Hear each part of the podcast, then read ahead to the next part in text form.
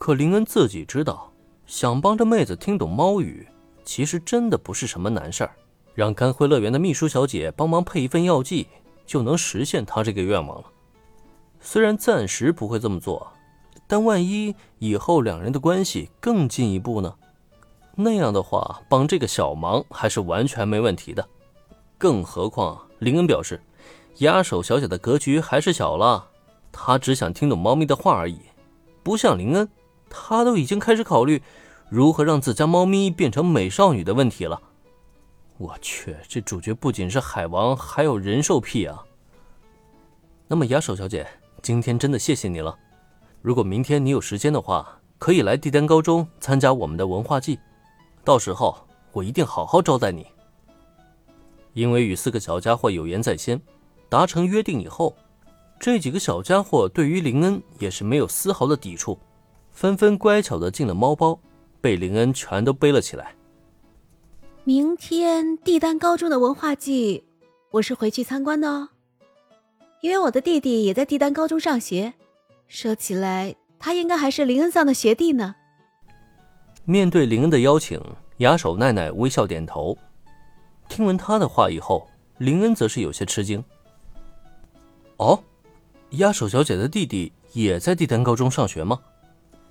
没想到他的弟弟竟然与林恩在同一个学校，这可是有些出乎他的意料了。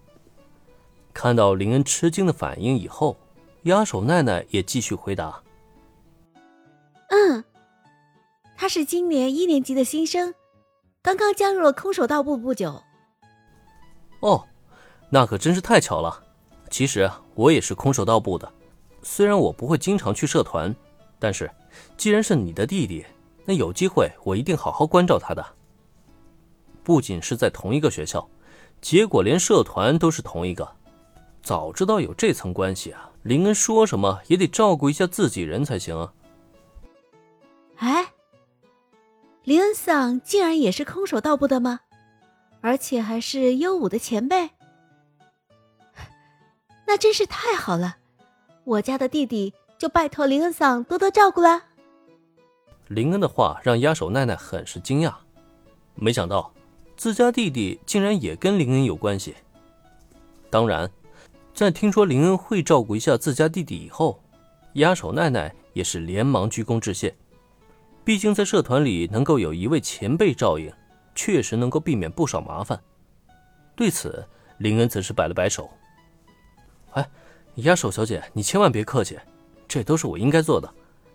那这样的话。”我就先告辞了，等回到社团，我就找弟弟好好聊一下。就这样，在压手奈奈送别之下，林恩告辞离去。他带着四个小家伙直接返回了自家公寓里，因为接下来的任务就是让这四个小家伙跟自家的三只小可爱混熟，省得明天猫咖啡店运营之后，这些小家伙再打架闹事儿什么的。事实证明，林恩的选择是正确的。一看到他带回了四只猫咪来，顿觉地位不保的羊表现出了极强的攻击性。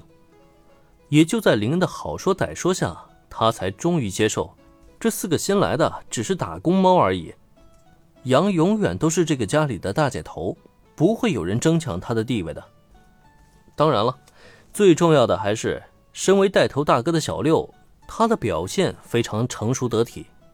和羊见面不久之后。很快就消除他的敌意了，甚至于并没有多久，自家的小六和小八就成为他的跟屁虫了，和另外三个小家伙一起在小六大哥的背后玩闹个不停。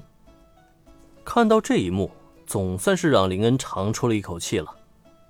不过，眼看自家一下子多出这么多的小可爱来，说实话，也是一个挺幸福的负担的。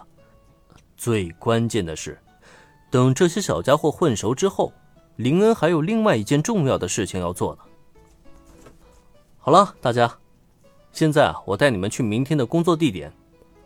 一会儿呢，你们要好好适应一下环境，再跟明天与你们一起工作的人员好好相处一下。只要能够顺利搞定明天的工作，我还会再给你们额外奖励的。是的，没错，因为明天就是文化祭了。林恩必须提前带这七只小家伙进场适应，不然的话，明天一大早带过去，人生地不熟的，万一再闹出什么问题来，肯定是得不偿失的。